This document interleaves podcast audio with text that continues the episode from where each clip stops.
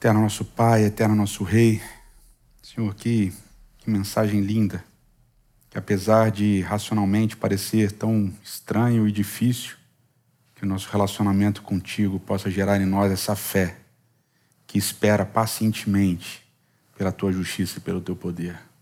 Esteja conosco mais uma vez, é o que nós te imploramos em nome de Jesus. Amém. O livro de Salmos é um livro que a maior parte dos religiosos, tanto judeus quanto cristãos, gostam bastante, né? É, a maior parte dessas pessoas, judeus e cristãos, gosta bastante, acertar o português que é bom, né?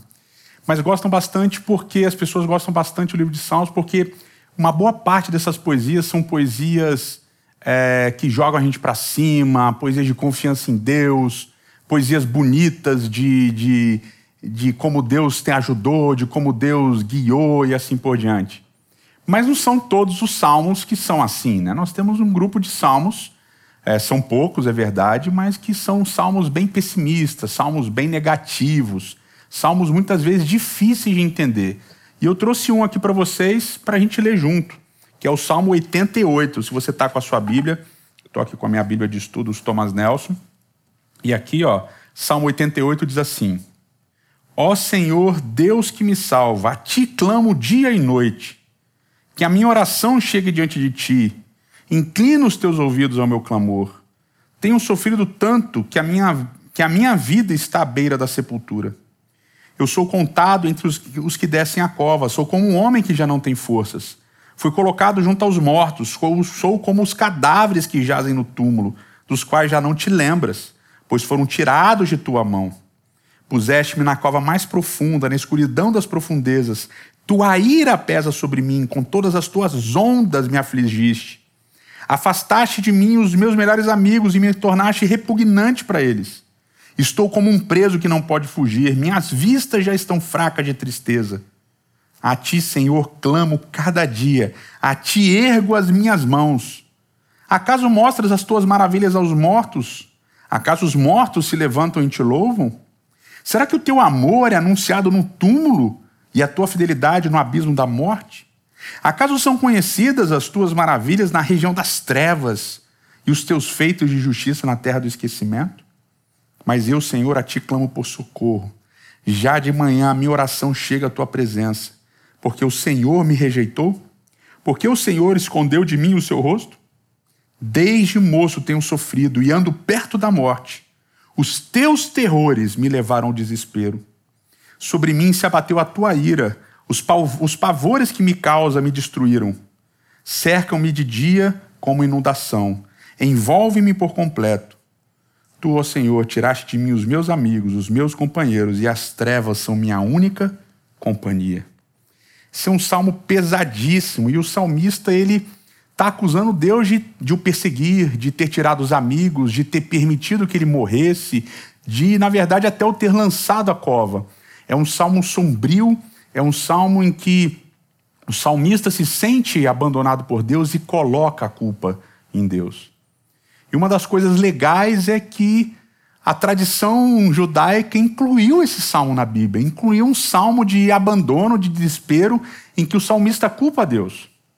Na verdade, se a gente pensar bem, a maior parte de nós passa por mais momentos de crise, por mais uma boa parte de nós, por mais momentos de crise, por mais momentos de, de, de sensação de abandono, de sensação de solidão, é, de tristeza. Até tem um, uma famosa música, um famoso samba que diz que tristeza não tem fim, felicidade sim. Ou seja, a Bíblia inclui um salmo difícil, um salmo de abandono, um salmo que o salmista culpa a Deus, para fazer com que você entenda que esses são sentimentos genuínos, que esses sentimentos de crise de confiança em Deus vão acontecer na sua vida. Que você vai questionar o porquê das coisas, que você vai achar que Deus te abandonou, que você vai achar que Deus está contra você, que as coisas não estão saindo como planejado. Isso é uma das coisas mais impressionantes e importantes da construção de um relacionamento, da construção de intimidade. É legal porque a Bíblia compara o nosso relacionamento com Deus com um relacionamento de casamento, né? Relacionamento entre um homem e uma mulher em muitos momentos, né? E até um dos profetas ele é chamado a amar uma mulher adúltera, né? que é o caso do profeta Oséias. E é interessante porque né, tem todo um processo de relacionamento, de construção de intimidade num namoro, que depois vai e vai mudando quando você casa. Né? No namoro, você, no início, você manda flores e você. Eu estou usando os clichês né, clássicos. Você manda flores, você manda chocolate, e você leva para comer fora, e você leva para eventos, e é tudo bonito, você corteja com presentes, etc e tal. E você quer conquistar a pessoa, e geralmente você mostra para a pessoa, você faz um esforço de mostrar para a pessoa o seu melhor lado. Mas eu posso dizer para vocês, do alto dos meus 22 anos de casamento, que depois do namoro e quando começa o casamento, ah, o casamento não são só essas flores, não são só esses momentos. O casamento, a intimidade, ela passa a revelar um para o outro o pior de cada um.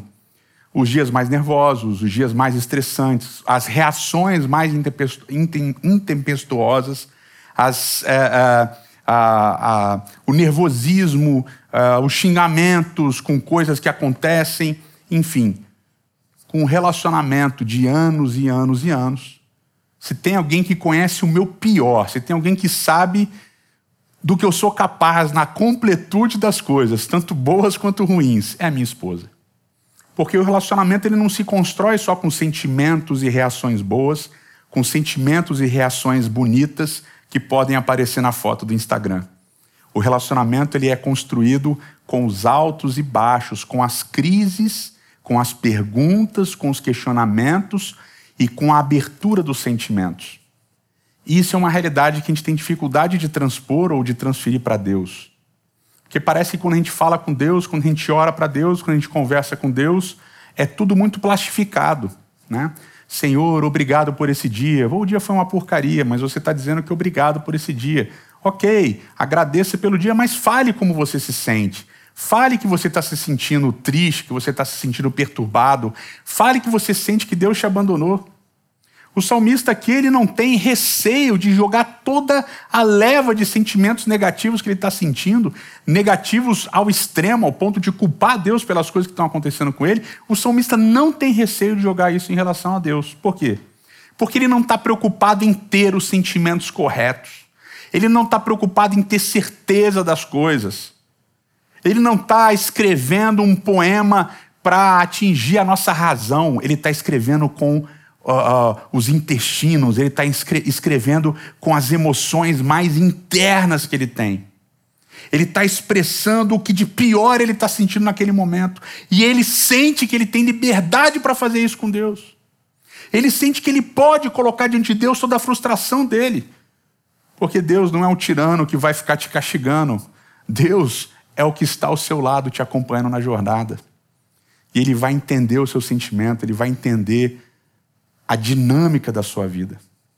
E na última série que a gente fez, O Silêncio de Deus, a gente falou um pouco sobre isso, como até Jesus, usando o Salmo 22, ele clama a Deus: Senhor, Senhor, por que você me abandonou? Ele se sente abandonado, ele se sente rejeitado em vários sentidos pelo Pai. E ele tem essa liberdade de falar com o Pai de acordo com os sentimentos que ele está sentindo. E é muito interessante porque o salmo que vem na sequência do Salmo 88, o Salmo 89, ele é pesado também. É um salmo interessante, mas um tanto é difícil. Lá no capítulo 89 do livro de Salmos, o Salmo 89, ele fala sobre a fidelidade de Deus. Ele começa dizendo, né, no início do Salmo 89, ele diz: Cantarei para sempre do amor do Senhor, com a minha boca anunciarei toda a fidelidade por todas as gerações. Eu sei que firme está o teu amor para sempre, que firmaste os céus da tua fidelidade. E ele vai falar da aliança que Deus fez com Davi, o seu ungido, no verso 3, depois no verso 4. Vai falar de como Deus é, é, cuida de Israel, como Deus destruiu os inimigos de Israel, como Deus é, é protegeu Israel de todas as coisas, né? Então, lá no verso 25, ele diz: De uma vez para sempre jurei pela minha santidade e não mentirei a Davi, porque a sua linhagem permanecerá para sempre e o seu trono durará como o sol, será estabelecida para sempre como a lua, a fiel testemunha no céu. Eu acho muito legal esse salmo porque os primeiros 37 versos são bonitos, são legais. É ele louvando Deus por todas as promessas que Deus fez, por todas as maravilhas que Deus fez. Mas aí vem o verso 38, aí o bicho pega. Verso 38 ele diz assim: Mas tu rejeitaste, recusaste-o e te enfureceste com o teu ungido. Revogaste a aliança com teu servo e desonraste a sua coroa, lançando-o ao chão, derrubaste todos os seus muros, reduziste as ruínas das suas fortalezas. Todos os que passam saqueiam, tornou-se objeto de zombaria para os seus vizinhos. Tu exaltaste a mão direita dos seus adversários e encheste de alegria todos os teus inimigos.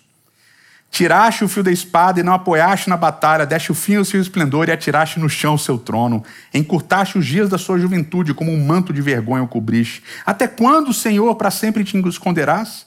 Até quando a tua ira queimará como fogo? Lembra-te de como a passageira na minha vida terás criado em vão todos os homens? Que homem pode viver e não ver a morte ou livrar-se do poder da sepultura? E aí, no verso 44, ele fala de maneira forte o que ele está sentindo, dizendo: Ó Senhor, onde está o teu antigo amor que com fidelidade juraste a Davi? É pesado porque ele, nos primeiros trinta e tantos versos do Salmo, ele exalta todas as promessas de Deus, tudo que Deus fez, as maravilhas. E a partir de determinado momento, no verso 38, ele começa a dizer assim: ó, mas você prometeu tudo isso, mas você não cumpriu. Por que, que você jogou o descendente de Davi, por, o, o, trono dele no chão? Por que você desamparou o teu povo? Por que você abandonou a gente? Que aconteceu com todas essas promessas que eu relembrei agora? O que, que aconteceu? Até quando essa tua ira vai durar com a gente?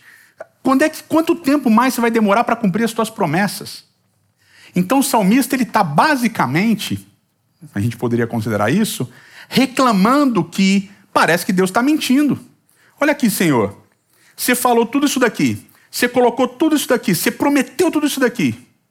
Mas olha o que é a nossa realidade. A nossa realidade é completamente diferente do que você prometeu. Até quando o Senhor vai continuar mentindo para a gente? Até quando o Senhor vai demorar para cumprir as suas promessas? Salmo pesadíssimo.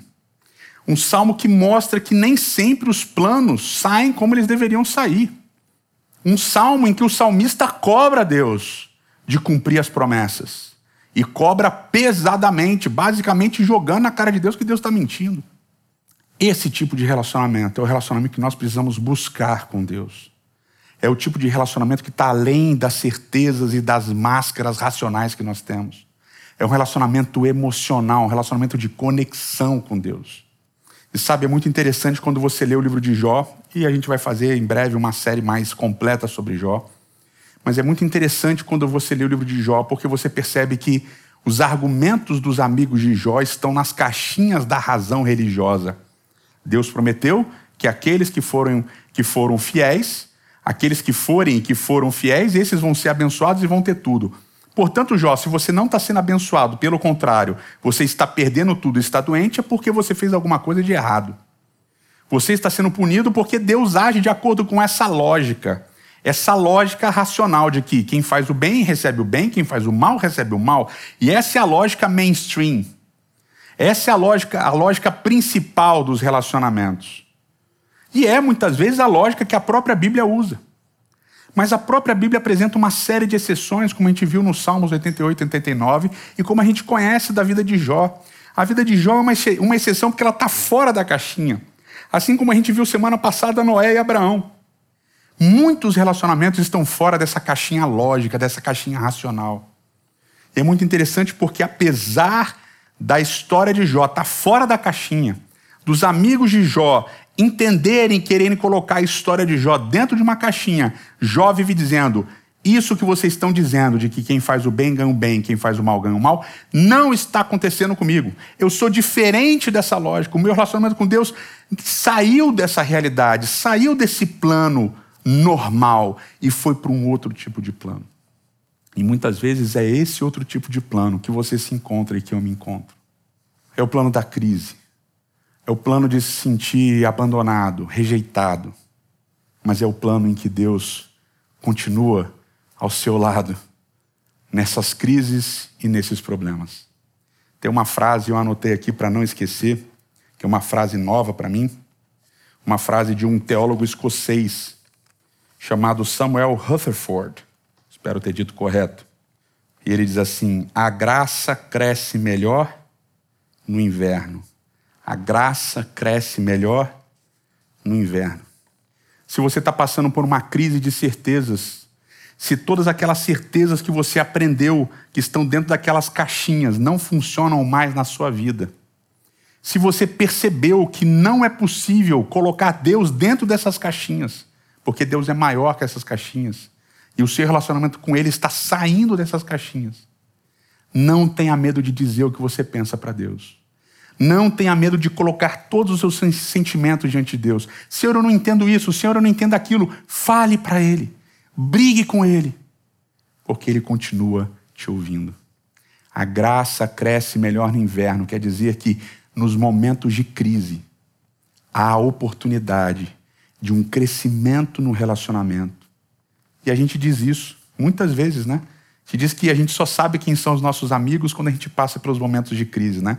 Não, eu comi um quilo de sal com aquele amigo, ou seja, eu enfrentei muita dor e muito sofrimento com aquele amigo e ele ficou do meu lado. Nos momentos de crise de fé, Deus continua do seu lado.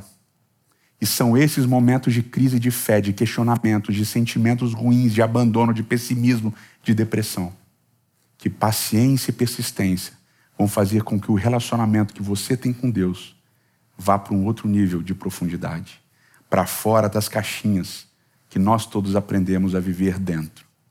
E esse é o meu desafio para você, que o seu relacionamento com Deus saia de dentro dos moldes, de dentro das caixinhas e extrapole, porque Deus está muito além dessas caixinhas. Eterno nosso Pai e eterno nosso Rei, Senhor, nos ajude a sermos completamente sinceros contigo. Nos ajude, Senhor, a expormos diante de Ti em oração todas as nossas frustrações, todas as nossas questões e crises, todos os nossos questionamentos, todas as nossas. a nossa depressão, Senhor, nosso sentimento de rejeição. Nos ajude a sermos sinceros contigo e colocarmos tudo isso diante de Ti. E além disso, Senhor, nos ajude a entendermos que apesar de existirem relacionamentos, apesar de, de haver relacionamentos que seguem uma cartilha normal, nem todos os relacionamentos contigo são iguais. Portanto, nos ajude, Senhor, a reconhecermos o nosso tipo de relacionamento contigo. E nos ajude a aceitarmos que talvez ele não seja como, como o que os outros têm. Se o nosso relacionamento é baseado na crise, no questionamento, na briga contigo, que assim seja mas que não percamos a paciência e a fé de esperarmos e sabermos que o Senhor está ao nosso lado todos os momentos, inclusive nos invernos, inclusive nas crises. Que a tua graça, que esse sentimento de que a tua graça cresce melhor no inverno, seja o nosso sentimento. É o que nós te imploramos em nome de Jesus. Amém.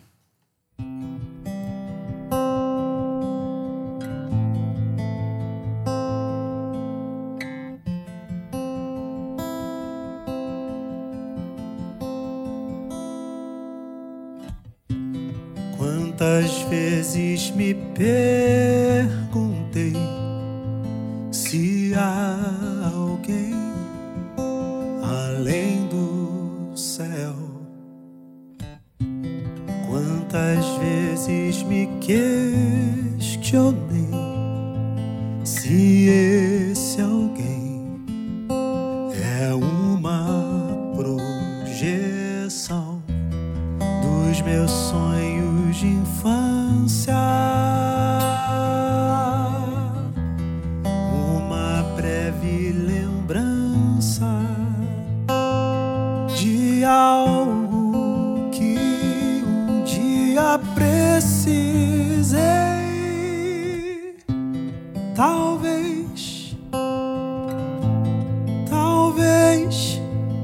alguém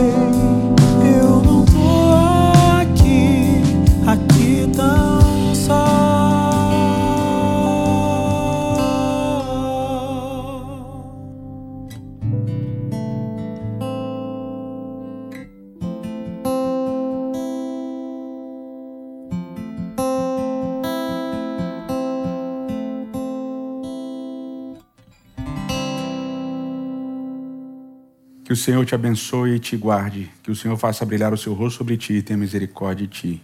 Que o Senhor levante o seu rosto sobre ti e te dê a paz. Amém.